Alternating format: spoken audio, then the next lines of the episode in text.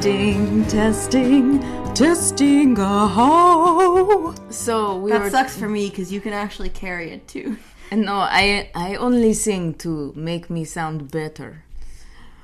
And now I ruin it with accent. When did this Russian woman come on the podcast? I think we make all episodes with Russian accent. I think we now make each episode with different accent. this is way for me to work on accent and for everyone else to suffer while I do it. Every episode should be a different accent, I believe. Yeah. Person- personally, I believe, in my opinion, on a personal note, Bernie Sanders and niece. meets Golda from Fiddler on the Roof. Is that her name from Fiddler on the Roof? You're a bad Jew if you don't know the answer to I, this. I'm failing the Jewish quiz. Oh my god. Do I have to hand in my Jew, golden Jewish star? Do I have to hand in my eating disorder? Is there a stereotype that Jews have eating disorders? no, I was trying to think of other things, but I didn't. Do I have to hand in all the jewelry Who- I got for my is bat the name mitzvah? of the main woman in Fiddler on the Roof? Svetla? V- V- Zendaya? Z- Zelda? Zelda. Zelda. I want to say it's Golda Meir. it's very similar on a on a very serious note. It's very similar to the way the CIA funds a lot of Hollywood movies. really. What's Golda Meir's role in Fiddler. on the Roof? Actually, Fiddler on the Roof has been a psyop this whole time.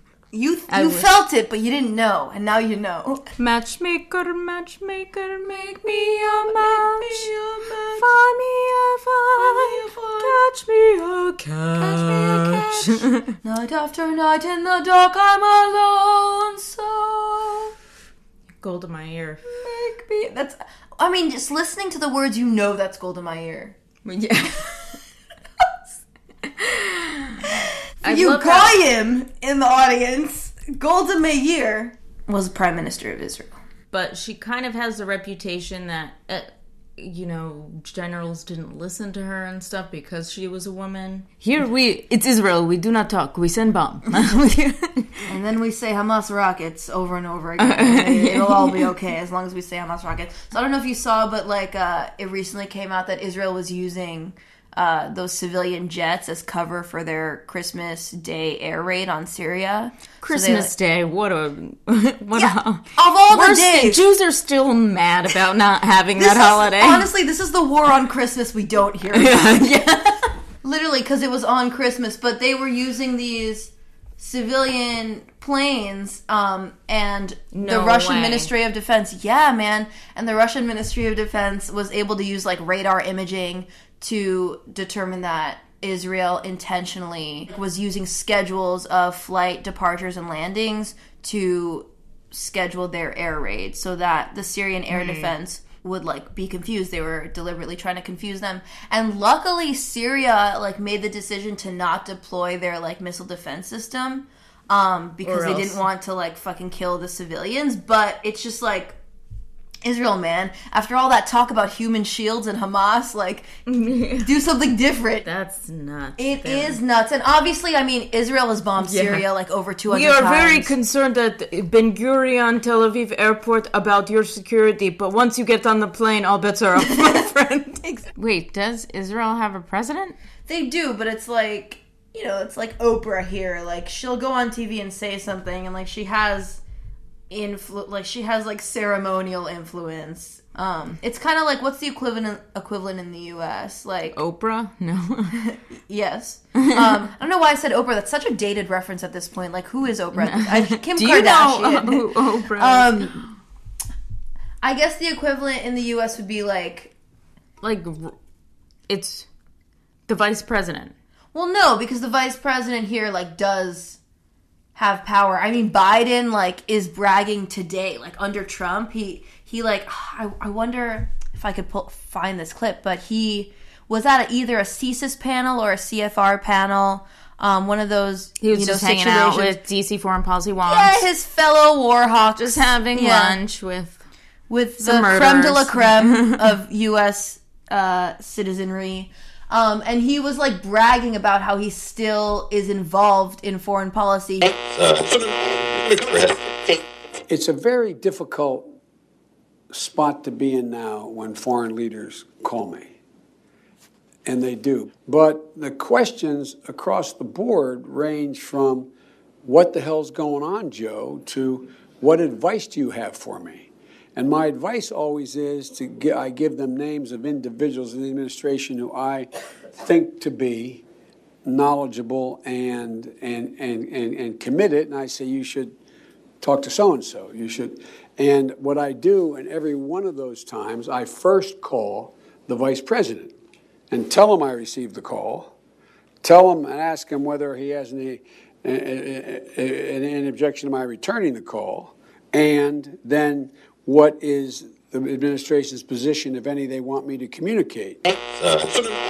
And like, who knows if that's true or not? But there's got to be some t- degree of truth to the fact that Biden is still involved, and that kind of thing is like, dude, like that's not the shit we say out loud. And I'm sure like his his owners quote mm. unquote, or his comrades, but really his like fucking bosses at at the CFR were like, dude, like don't say that shit out loud. We don't talk about continu- continuity between administrations here. Like keep that deep state shit like on inside the- voice, Biden. Exactly. Inside voice. My name is Richard Haass, by the way. Uh, I work here at the Council on Foreign Relations, and I work for Richard.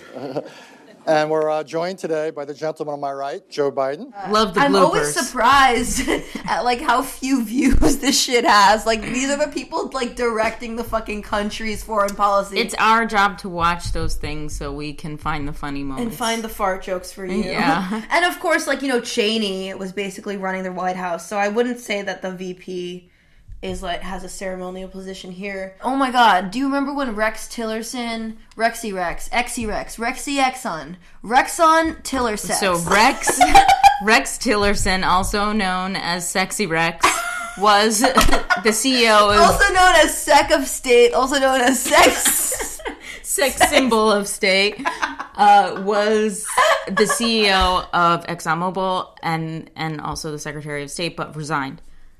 Actually, he was fire fired. He was fire fired. He was fire fired. Yeah. I, why are you saying it like that? I don't. I don't know. We dropped the accents.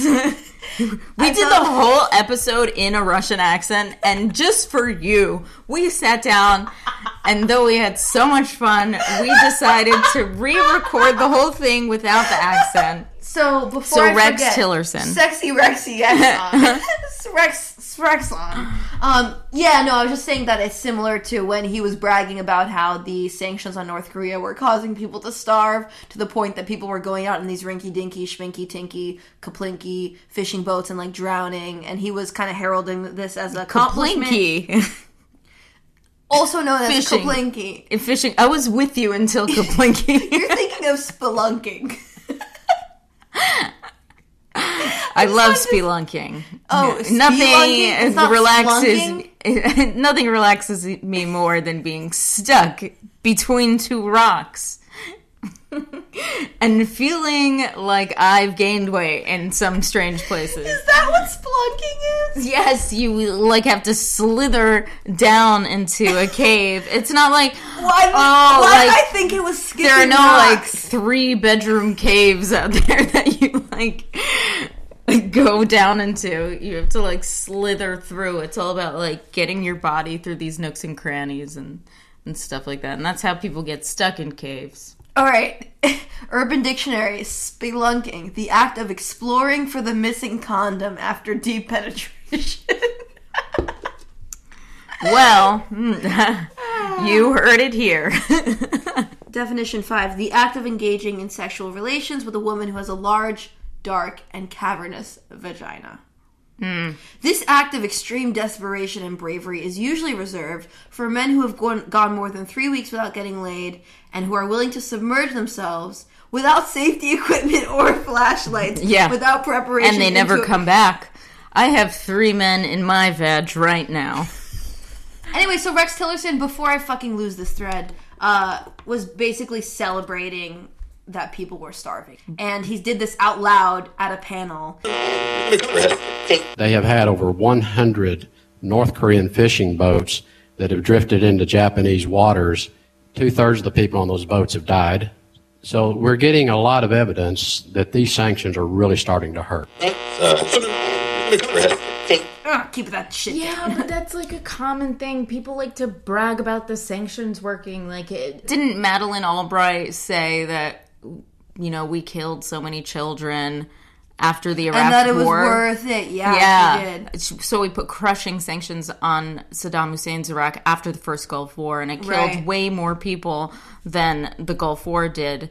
You know, hundreds of thousands of children died. Right, and I think it was half she a was million. She was asked that. by like 60 Minutes or uh, one Now of the. roll the clip. We have heard that a half a million children have died. I mean, that's more children than died when, when in, in Hiroshima. You know, is the price worth it? I think this is a very hard choice, but the price, we think the price is worth it. Yeah, dying children, that's a story of success. Yeah, I'm Madeline Albright, bitch. Bitch. And that's, why I hate that shit when people are like, "You gotta support women no matter what." It's like some women could use a guillotine. like Clinton, get out of here. And that's why. She, and Clinton is like, ooh, a guillotine for me, an accessory. Thank you. Oh, she's never seen one before. Wasn't Madeline Albright? Do you have the new Sephora guillotine? Uh, bitch, Madeline Albright wears Armani guillotines. Sephora's for us peasants. But Madeline Albright was like uh, in the lead up. I don't know if this was after the primary or what. Maybe if it was during the primary, that might be even more damning. But she was like, "There's a special place in hell for women that don't support other women." Hillary Clinton will always be there for you. And just remember, there's a special place in hell for women who don't help each other.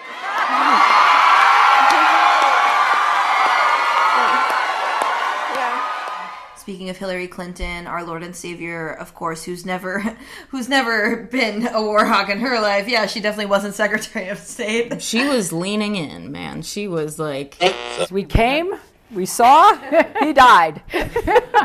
he died. In her defense, she didn't know the camera was rolling then, and anything that she says doesn't come close to what she's done. But um, I think it's very telling that Madeline Albright came out and said there's a special place in hell because if you look at Hillary Clinton's like track record and like the policies she stood for over her career, it it doesn't look good, right? If you're coming from a leftist perspective, she is absolutely the worst. So they had to resort to literally threatening hell to get people to support her. They couldn't be like, "Oh, hey, look at this policy." She's gonna bring you like, oh, she's gonna raise your wages. She's gonna stand up to Wall Street. She's gonna end the wars. Like they couldn't offer anything concrete, so they had to be like, oh, you're gonna go to hell if you don't. I think that's just so emblematic of the Democrats' platform right now. It's like all they can do is be like, "We're not Trump," and it's I like, thought we were a secular party. Madeline Albright just put a spell on us. she really paved the way um, because you know she was the first female Secretary of State. Um, and yeah, whatever. She was like involved in these like Iraq sanctions and like the genocide in Rwanda, but she was a female. Okay. Yeah. exactly. So speaking of Rwanda, Central Africa, oh, did I ever tell you about this guy I knew or this guy I dated? He worked in Central Africa um, on the diamond trade and how to make the diamond trade a little bit more fair. And he went to like the Central African Republic. He went to the DRC. And what he discovered through his research was that diamond miners were really getting the short end of the stick. You know, they a lot of middlemen um, make most of the money when it comes to diamonds. And yeah, there's like a peace pro or a way to get less blood di- less bloody diamonds, I guess you can call it, the Kimberley process, which is just a stamp. Like less of the blood diamonds, or Yeah. diamonds that are less. It's bloody? like medium blood. So you have like this uh, process called the Kimberley process where it goes through a certain amount of checks, but um, this process has been corrupted too. So what they're trying to do is like uh, get on the grassroots level, talk to the miners, and tell them to instead farm fish because that would be more lucrative. So take where you're. Usually they were mining diamonds in like these ponds, and if you just uh, take those areas. Use the same nets. Use maybe. the- and just start to farm fish. And that's why I think if you're going to propose to a woman, it should be a trout. I feel like it would almost be negligent of me to not mention this. The Rwandan genocide, I, we kind of went on a tangent here. Like, it really wasn't an organic situation. It definitely served a Western agenda. Um, and part of it was that connection to the DRC, like meddling in the the politics of the DRC, putting a uh, very violent ruler in backing Mobutu Sese Seko after Patrice Lumumba that led to this spillover conflict conflict in Rwanda was very tied to what was happening in the right, DRC. Right, right. And it's like all about like colonialism. This bloodshed like made France look bad, and that directly had an effect on our, on Washington, on the U.S.'s ability to get their foot in the continent. in the continent or on the continent is the question. You could put your foot in my continent. Maybe you could go spelunking and put your foot in my continent. And but yeah, so of course, the been U.S. saw. France as something in their way. Whatever. We'll do. We'll do. We'll do the Rwanda genocide episode. Right now, we're gonna talk about The DRC. The Democratic Republic of the Congo. The Republic of the Congo is a totally different country. We're not going to be talking about it. Sorry. So if you tuned in for the Republic of the Congo, get out. And sorry that it took us this many minutes to tell you that you're in the wrong theater. oh, and by the way, welcome to Boys Go to Baghdad. I'm Naomi Caravani. And I'm Michelle Greenstein. No, All right. wrong. Talk Congo to me. So you've been looking into this over the past few days. What did you find? I don't know a lot about this topic and I'm excited to learn. Okay. Relax.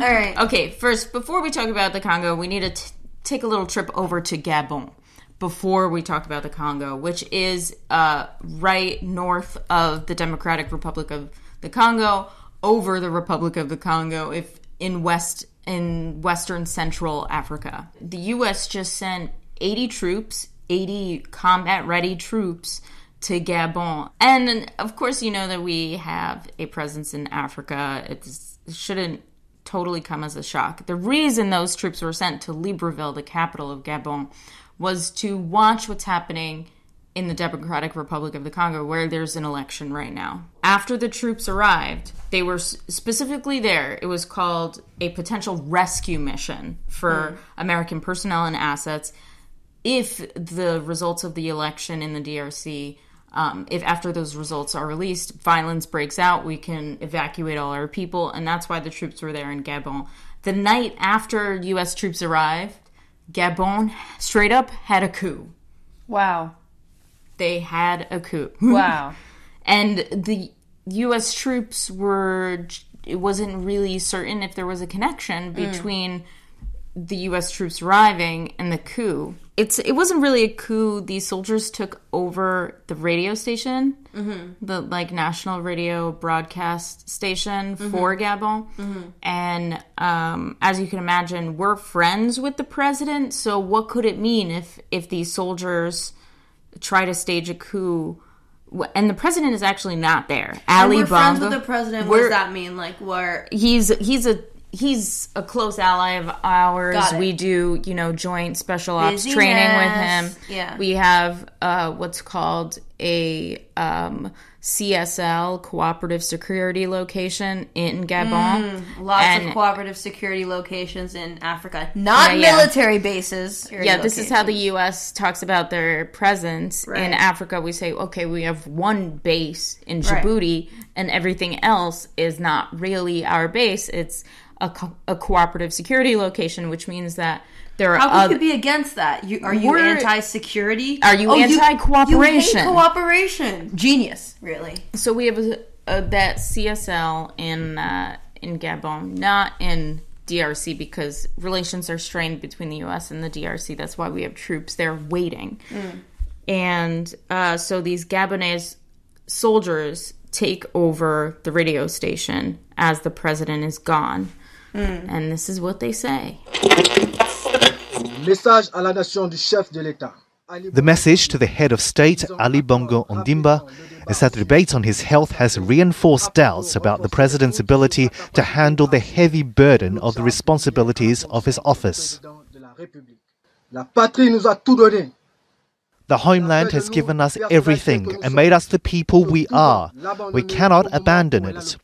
So, the patriotic movement of youth of the defense and security forces, in order to preserve the integrity of the country, has decided to take responsibility to stop the ongoing moves to seize power by those who, on the night of the disputed election in 2016, killed our young compatriots with the support of illegal and illegitimate institutions.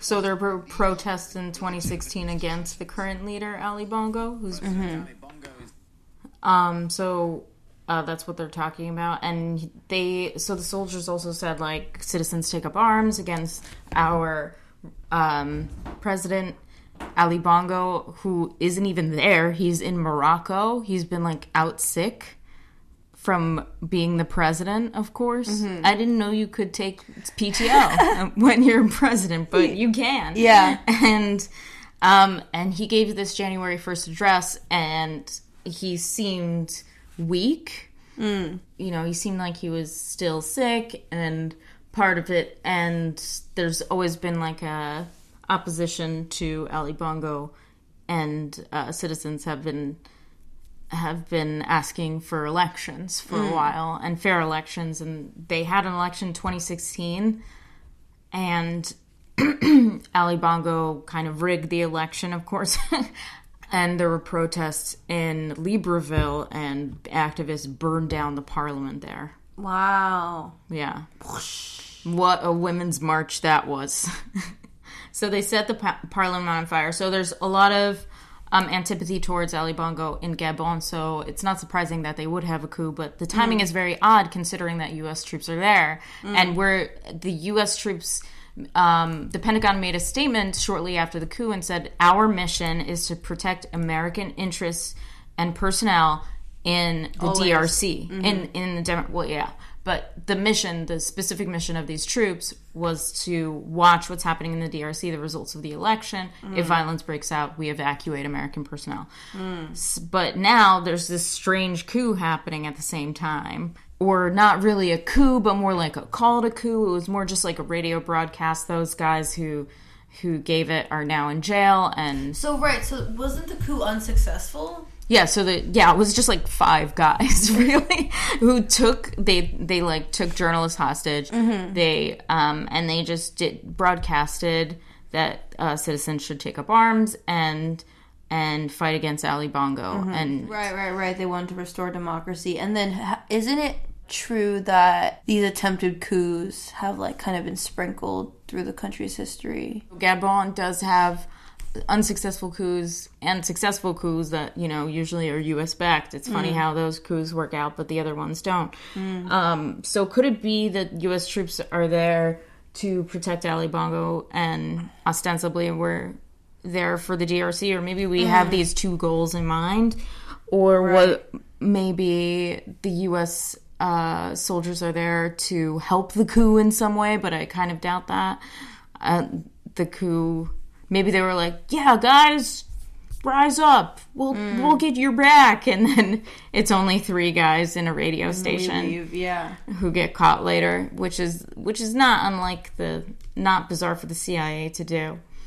But yeah, we really don't know what the connection between the Gabonese coup and the or Gabonese coup and the uh, and the U.S. troops. We we don't know that if there is a correlation at all. So it looks like the only Pentagon personnel that were deployed are just like 80 dudes.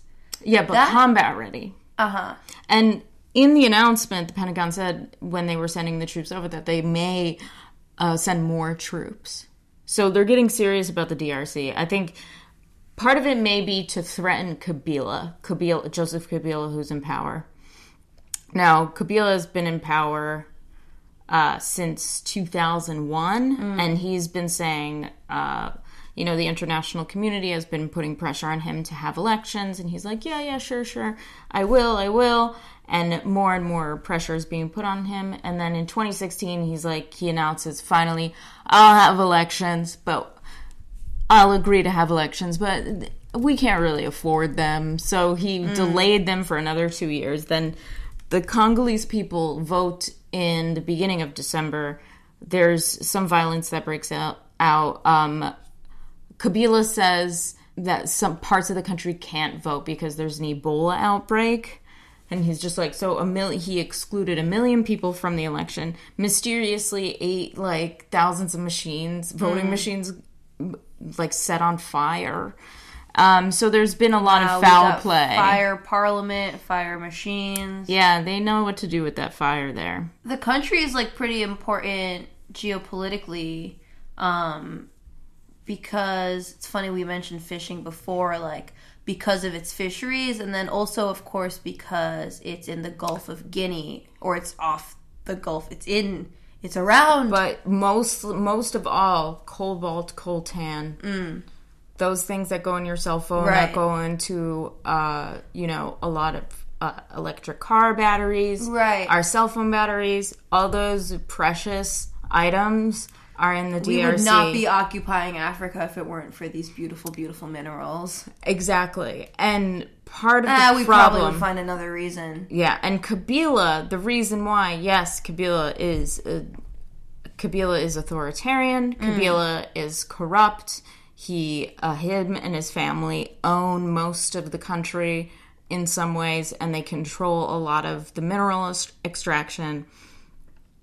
However, Kabila has of recent been making deals with China in Mm. the billions, and so that's why the US and the international community has been putting pressure on him. They're like, "Ah, human rights abuser." Mm. you know, it's time for you to have elections, but in fact, it was really because of those uh, deals that he made with China. Right. Well, that's because that's we're not part of the impetus deal. for our entire occupation of Africa is that like economically we really can't compete with China. All of these countries, so weird that they're choosing to trade with China and not us.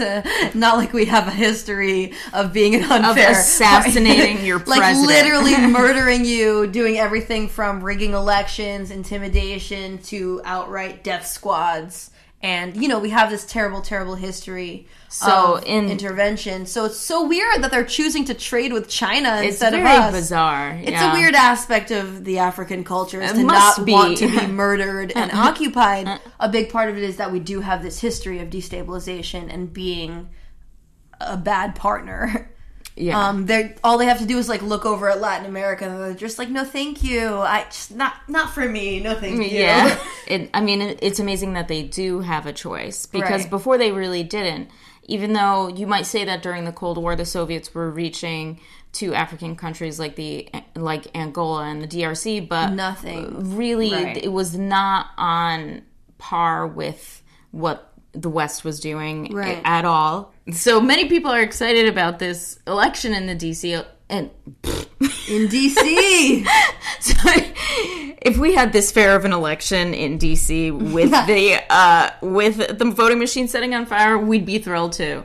But uh, a lot of Congolese people are excited that this was a somewhat democratic election, like they did get to vote because they haven't really done that since 1960 Hmm. when they voted in Patrice Lumumba, who Hmm. only lasted several months before the CIA backed uh, ops or CIA backed rebels um, overthrew him and assassinated him, kidnapped him, Right. shoved him into an oil barrel, made him eat his own speech. Mobutu watched as his troops manhandled Lumumba. Lumumba was removed to an army prison outside the capital.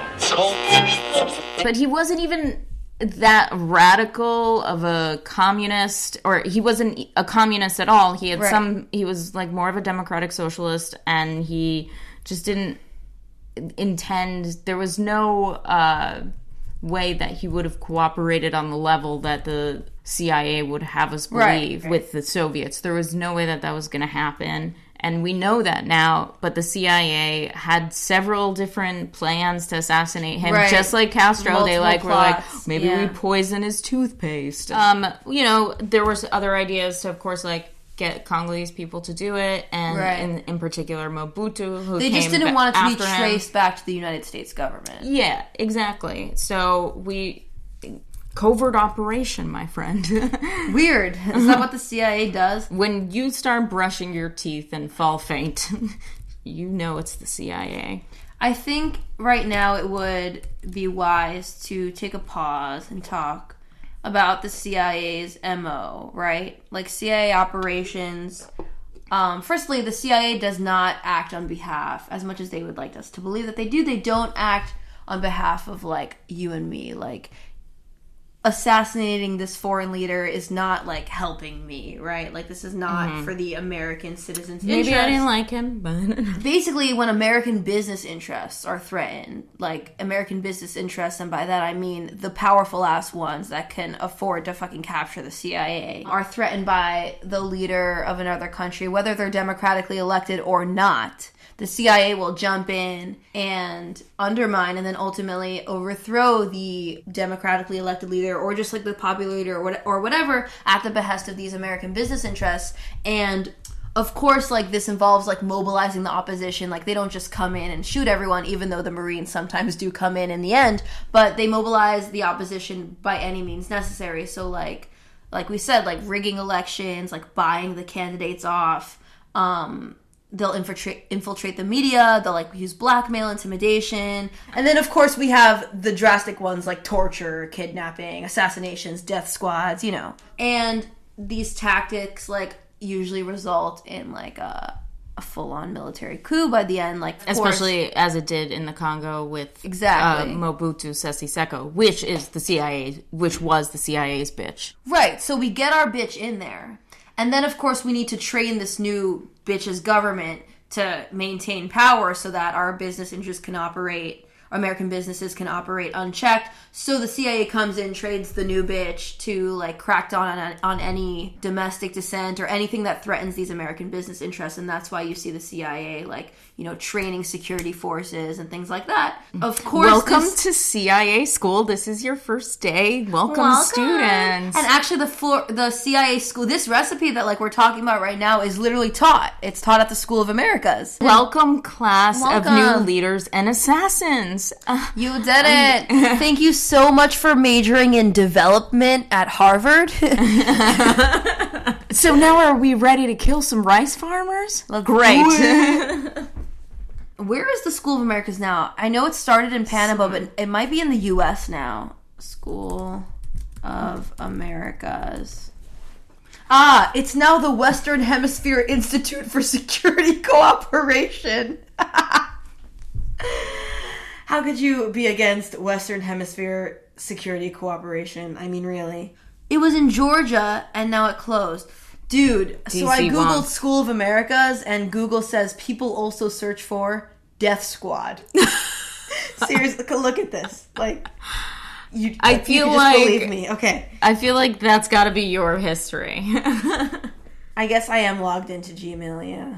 oh no, but it says people also search for. So like it, it's like it gives me the results, and then on the side it says people also search for United States Army, Death Squad, Fort Benning. Like, wow, that's so funny.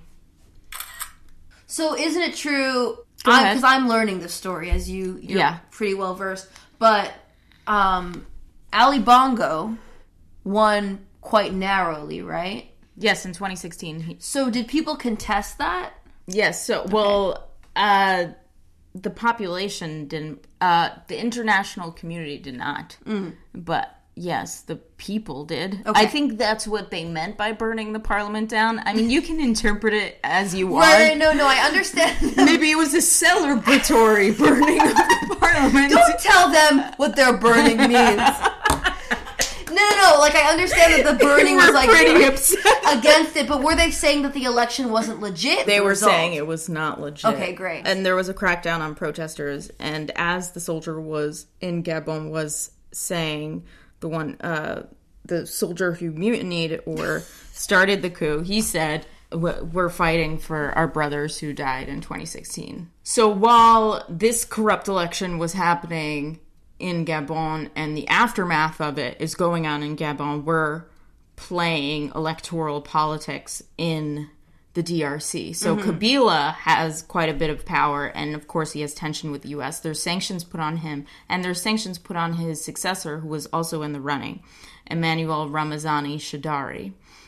And so, uh, so he can't do business in Western Europe or in Mhm. the US. And I'm sure, you know, assets were seized but the person who won was Felix Tshisekedi, and he was he ran on anti-corruption. He ran on raising the minimum wage and uh, you know wealth for the country, and he was seen as a longtime opposition candidate. His uh, his family was in exile um, in in Belgium, uh, Belgique, what Belgium. Belgium is the American in in Belgium, uh, which of course was the prior colonial power over the DRC. Um, if you want to learn a lot about that, I definitely recommend The Ghost of King Leopold. Mm. Great book, Mm. great book. Mm. So Felix, Great guy. Where was it? Felix. I'm joking. Continue. Great guy. I can't go on the record endorsing like one of the worst genocidal maniacs. In and he definitely yeah the belgians did a number on the congo. Uh, they uh, they were most known for their chopping of hands. We don't know what number they did because our fingers are gone. Uh, so now we work with calculators in the drc no people have hands now okay. And so he was he was the opposition leader. And it was considered like an amazing win that he won and everybody it was kind of like a surprise win. But then there's suspicion that there were backdoor deals between kabila the joseph kabila the ruler right now and Tshisekedi. And maybe the reason why he picked him was because he was politically weak. And then the other opposition figure in the running is Martin Fayulu which has the support of dun dun dun the US and Western Europe. And he was an oil executive. He kind of came out of nowhere. He wasn't in um, Congolese politics at all.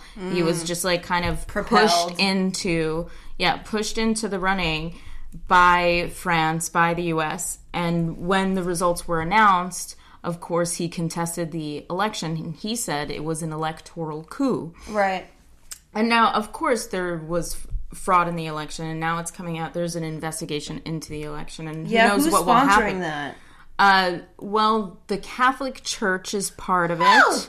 The Catholic, but on the other hand, the Catholic Church in the Congo, when the results were announced, they said that there were a little, there were a few threats that the Catholic Church put out because they were monitoring the election, and then when the results were announced, they said you know that doesn't really match our numbers but we're not going to talk about it because we, we are they were more concerned with keeping the peace in the congo Mm. so um, really it's outside powers that are calling on kabila to launch an investigation into the election so france is saying that these elections were Mm. illegitimate and uh, and the us of course most Congolese people are worried about violence, and Kabila has control over the military. Right. Over the And that's why we're like over the oh, military. responding to these violent protests. yeah, we're responding to the violent protests. We're you know concerned for the people there, but really, in fact, we just want our guy in there. It's possible, yeah, maybe um, we wanted to shake up Ali Bongo a little bit and be like, if you don't have us, then you have nobody. Or maybe we ex- kind of expected the coup to work, and then it didn't, so we had to reassess. There's nothing in terms of the in terms, terms of of the the- relationship with Ali Bongo. We're definitely more interested in having him in power because we have um, that cooperative security location there. Like we don't want to jeopardize. Right, but that may continue if power changes. So it's possible that Ali Bongo is doing something internally that is threatening American business interests, is it not? I mean, is your phone a Huawei? Mr. Ali Bongo. Oh my god.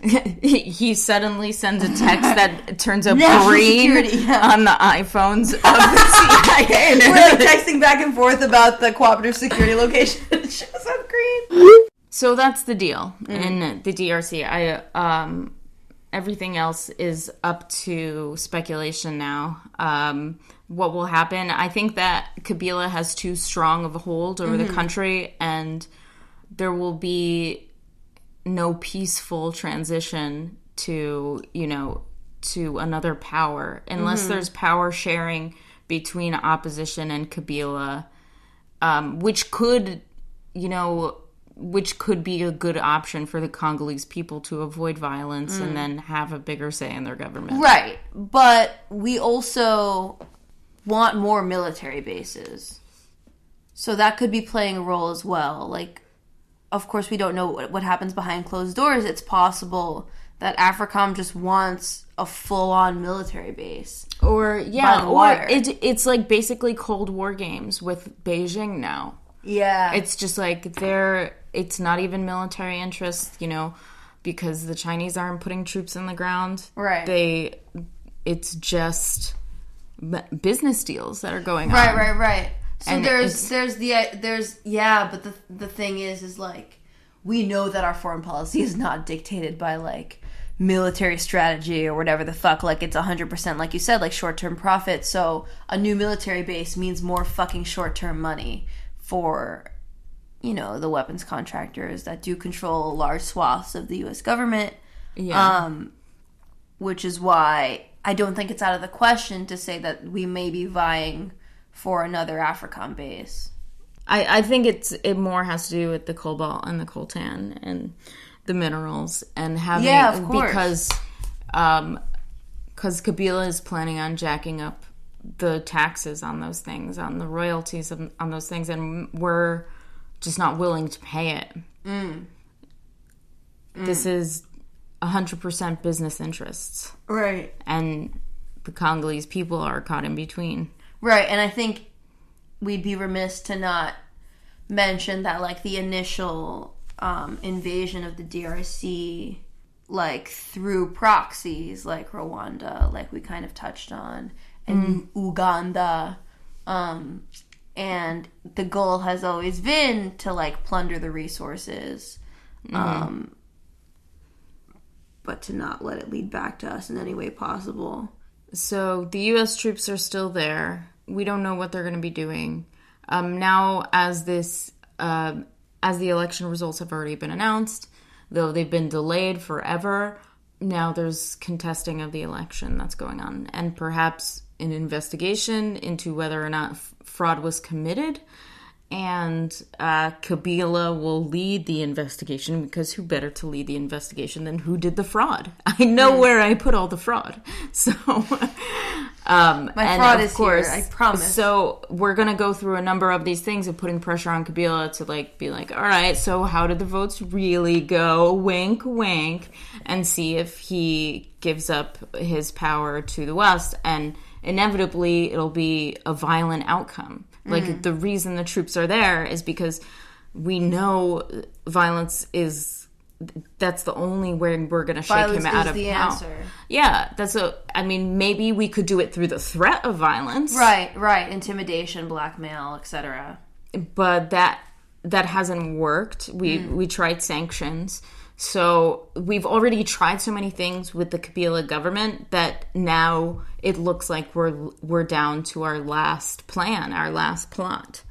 And it's sad because the country is The it's like poorest in the world. But that was a manufactured poorness. Like Congo is one of the most mineral rich countries in the world. It's got gold, diamonds, copper, uranium, cobalt, and coltan. There's estimated to be more than $24 trillion worth of mineral wealth under Congo soil.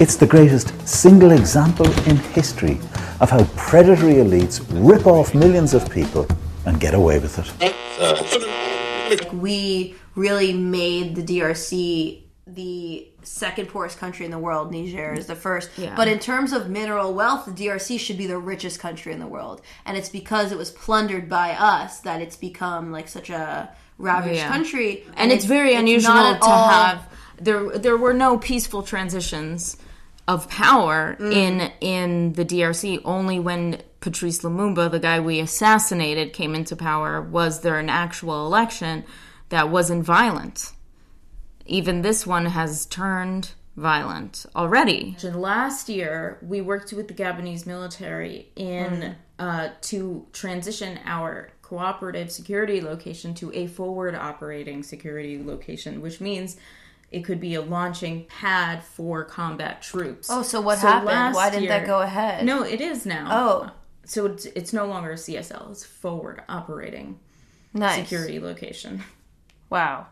So clearly, What- so that is there it- were some kinds of preparations made Mm, for this. Dude, I'm like looking around this room. Like we've got these microphones. Uh, there, you have a laptop in front of you. I have a phone in front of me. Like all of these things, like probably have Congolese pain in them. Like all of that mineral wealth has really been extracted. I know it's like weird to think about, but like and that's why even we like have my ring, like the yeah. silver ring or whatever the fuck. Like silver, not probably probably from South America.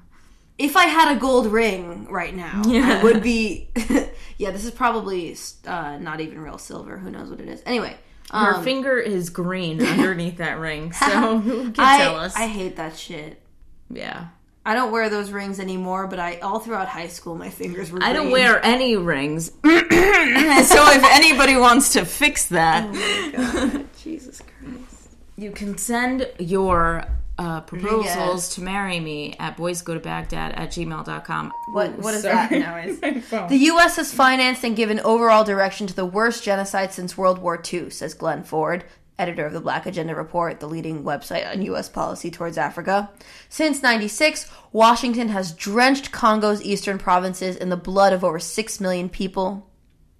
Hashtag Holocaust. The governments of Rwanda and Uganda, the direct perpetrators of this Holocaust, oh, there he goes. He said it. I didn't have to do that. Are, in every sense of the word, agents of U.S. foreign policy who operate with impunity under the imperial umbrella.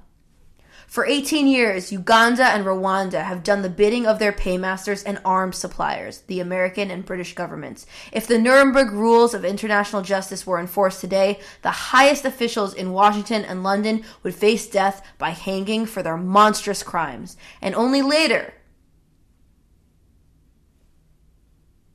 would the African leaders take their walk with the executioner. But basically, yes, it's very mineral rich. It's uh, close to the Central African Republic, which is where Russia has a like UN approved intervention going on there. So, like Russia's basically trying to like quote unquote like balance out like the strategic influences in Africa. They weirdly think that we have too much of a presence, and so like they uh No, like, they, they're the- also competing in Africa. We could right, say. of course. So, what do you think the U.S. troops are there for? It kind of stinks of like a cover up to me. I feel like we need your expert opinion only in a Russian accent, please. well, you see, because I am expert in this topic, being that I did just listen to you talk about this. this was my education. Ooh. I believe, I believe, this is so fun. Except if you're Russian, in which case this is very offensive. I believe, I believe that this is kind of a cover up. I think that Cover up. She said cover up. cover up, cover up, that Washington would like to see new regime because for one reason or another we're not getting what we want. So, what are troops covering up? Troops to make look like oh yes we we very worried about the violence. Oh yes we you know we want to make sure the election happen. We we against the protest. No, they didn't say they were against the protests. They, no but we against the violent protest. No, they say ostensibly that they they're not interested in the election itself, but only to protect Americans. Oh, well, if they say that, then it must be okay. I'm, sure, I'm sure they would. Government would never lie to me. they never do this. Not once. All right, okay. What, what is that saying? You fool me 18 times.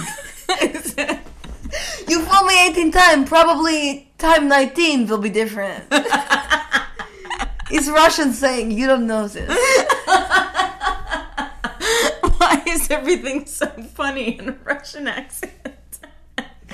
Also, I do not even know if this Russian accent. I don't think it is either. The funny thing is, I did. I It's grew like up. a Bulgarian fucked a Japanese I went to Russian ballet ballet school.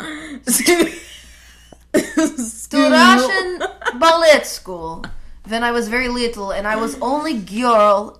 No, no, no, this sounds like a story we should hear. So you went to Russian ballet school. Oh, you couldn't hear me before. So the KGB school for I ballet. went to a Russian ballet school in Brighton Beach, and I was the only student in the class that didn't speak Russian. So the class was conducted in Russian, and so I picked some up, of course. Basically, what I'm saying is there's no excuse for this horrible Russian accent. I should have it down. So you think it's a cover up? I think that for whatever reason, we want Ali Bongo out. Um, it wouldn't be unlike Washington to install someone and then we don't like and him. then at, once they start not being what we want them to be turn on them. Like we don't have any loyalty. Like if you're not letting our business interests operate unchecked it's over for you. Like sorry like i'm gonna burn all my Which photos of you. I'm gonna in delete all my pictures of ali Right, bongo that on happened in instagram. That did happen in panama Bing, bing, bing. Foreign Um, policy connection. Unfortunately, like that's not even a crazy connection because that happened fucking all over Latin America. Like, but yeah, after the Spanish American War, we wanted to control a canal in that area. We realized that we needed that strategically, and then Colombia failed to ratify a treaty that would let us, Washington, lease that land. So we like encouraged a Panamanian separatist movement and like funded the opposition there. And then so when there finally was separation from Colombia in 1903, Panama became independent. Um, the U.S. was coincidentally granted the right to control, to create, to construct, and then control the Panama Panama Canal forever. And But in it also 81, had- yeah, 81 under Reagan. Yeah. Right, right. In '81, that's when we assassinated uh, Torrijos. Basically, it's it's the same CIA mo, right? Like as soon as But he uh, was our guy, but then he started to go behind our back and talk to Castro. exactly. It doesn't matter if he's our guy. Like as soon as it's over, it's over with us. Like we do not text our ex in mm. Washington. Like Yeah. we don't care. I don't care how long we were That- together. I don't care how long you were on the CIA payroll. Like when Thank it's you, next. over, it's over. Yeah, so Torrijos was like expanding public education and social security services, like all this shit that's just like, excuse me, no thank you. But most importantly, he was giving control of the Panama Canal back to Panama? I don't know why he didn't want the US. It, it was just this weird thing. Weird thing Um, he did. Yeah, but that war was like that was the first time we did um a not covert mission. But before we invaded, so we invaded in 89, before we invaded, we tried like everything else. yeah. Um, sanctions, right. And this is when like, so. assassinating him, you know, trying to get military personnel on our side Mm-hmm. to assassinate him. Right, exactly. So like before the full scale invasion, we already tried economic sanctions and like the military coup and like all that. So this was when uh to 27,000 uh US soldiers like straight up invaded. The code name was Operation Just Cause. Yeah. Good for honestly good for George HW gets a lot of of, of a bad rap, but but good for him. Yeah. How he could you- was under Reagan organizing this as the head of the CIA. I believe at this point he was president already. He had graduated. Um Oh yeah, yeah, yeah. no, you're right. so so the Gre- I'm sorry, Grenada was under Reagan. Panama But you're not wrong because the destabilization effort started under Reagan, Yeah. right? Um, but then in '89 we went from Reagan to Bush, but of course, policy-wise, nothing really changed. Uh, Well, yeah, because Bush was orchestrating a lot of it. Exactly, as CIA, and like let's not let's not even get into fucking him as CIA director. I can't even. After so this is like about ten years after Panama like regained control over the Panama Canal. Um, We definitely have to do an episode on Panama. We should. But just like quickly, we can talk about it. Like, of course, like kind of like what I touched on before. Like, the fear was that, oh no, like uh, now we're to have this government that isn't caving to U.S. interests, like our hegemony is at stake, and that's always what it is. So, like, of course, the usual narrative was launched, and this was one of the first. It was it was the the OG uh, saving people by killing them first narrative, which is like, oh, we got to save the Panamanians from this cruel dictator Yeah. Noriega. Massive amounts like- of civilian casualties. Right, right, That's right. what we mean by save. you know, Noriega is this cruel dictator. We got to save people. But it's so weird he wasn't so cruel or dictatorial when he was on our payroll. It's funny because, like, the Bush administration, of course, like, is like, oh, he's a drug trafficker. Um, but yeah, he was trafficking drugs for the for us CIA. and like the fucking exactly and um he was actually like praised by washington for his efforts against drug trafficking so it just shows that like everything's a fucking psyop but yeah up until like the year before we invaded we were like praising this dude and that's not to say of course that he wasn't involved in drug trafficking the point is that like the cia knew about this he was doing this for us and like we only started caring we gave him the drugs. yeah, we have the receipts. Mm-hmm. Yeah, like we, and then like when it's convenient to call him an enemy, of course we call him an enemy. Back to the U.S. troops in Gabon. I think that the coup is unrelated. I think that Mm. maybe Yeah, it's definitely possible. Soldiers were thinking, "Oh, U.S. soldiers are here. They will help, maybe." Um, and it was just after that January January first address by Ali Bongo where they were just fed up and they thought this was a good time. Looks like the Mm. the leader's on his way out. Um, and then the U.S. troops are kind of confused in this like confusing position of thinking that they're in a safe home country with stable politics, but really they've maybe been on the side of the wrong guy. And so they're realizing that the hard way when, you know, things are going to be, you know, unstable in Libreville where we have our uh where we have our quote unquote base. And it's just ironic that we're watching what's going on in the Congo, so concerned about that because the country is out of our hands when another country could be slipping from our hands because of short sighted policy that we've had in supporting Ali Bongo. Those are my thoughts on it. Uh, so we still have U.S. troops there. Yeah. What they'll be doing, we don't know. I feel like this is a really curious thing that we have to watch because it, it's rare. Sure, we have a presence in Africa, but it's rare that we announce that we're going. We have combat ready troops in a combat site watching for something to happen where we have a Mhm. lot of interest. So what's unfolding in the DRC is going to have a enormous impact on uh, you know what those troops are going to end up doing and if violence will break out will we go to war in central africa that just seems Right. like a mistake you heard it here that's my opinion it's been such a pleasure thank you for listening For me, it was eh. remember to breathe in through your, nose, and out through your mouth. mouth. i thought that was Oh, our thing That's our thing.